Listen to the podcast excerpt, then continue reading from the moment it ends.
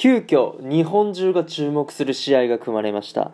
Guten Morgen おはようございます。ドイツ在住サッカー選手のしょっちゃんです。本日も朝ラジオの方を撮っていきたいと思います。6月2日水曜日皆さんいかがお過ごしでしょうか。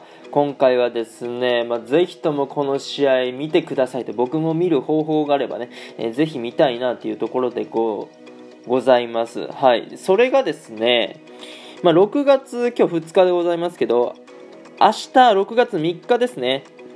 キリンチャレンジカップ2021ってことで、日本代表対ジャマイカ代表を予定していたんですが、これがですね、まあ、え、フライトかな、あの、コロナの検査のなんか影響で、来れなくなっちゃったということで、試合ができなくなったですけども、この日本代表の相手が、U24 ということで、オリンピック代表と試合をするっていうね、えー、いう風になりました。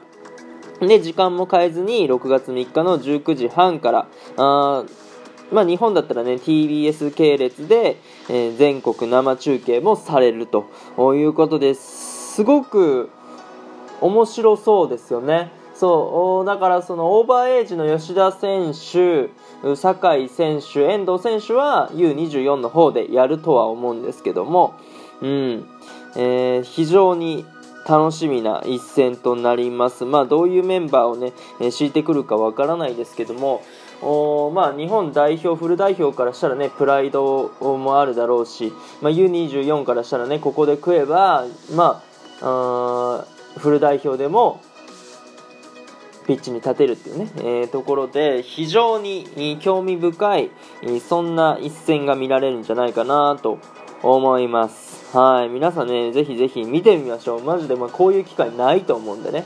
うん。っていうところで、えー、今回はですねお便りもいただいてるんですよね。そうお便り読ませていただきたいなと思います。いただいたのがラジオネームヒーローさんでございます。ありがとうございます。はい。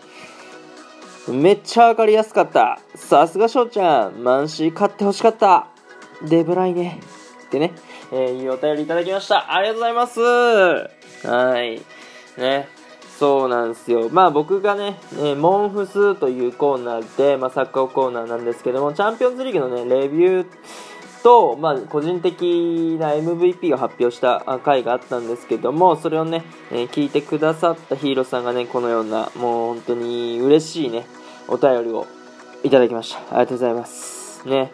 まあ、最後に、デブライネ、てんてんてんって書いてあるあるんですけども、じゃあデブライネ選手はどういうのが、どういうことが起こったのかっていうのをね、まあ、収録の方で聞いてください。あの、詳細の方にね、えー、概要欄の方に URL 載せておくので、そちらチェックしていただけたらなと思います。はい、もう本当にね、サッカーのことを語れるっていうので楽しいね、えー、このヒーローさんっていうのは仲間やし、これからもね、そうサッカーをラジオトーク、まあ、このラジオの中の日本中をね、サッカーで、えー、埋め尽くしたいなと思って、まあ、微力ながら頑張っていきたいなと思います。というところでね、今回の話がいいなって思ったらフォロー、リアクション、ギフトの方よろしくお願いします。お便りの方でご質問、ご感想とお待ちしておりますので、どしどしご応募ください。今日という日がね、良き一日になりますように。アイネンシュレンタークのビスタン。チュース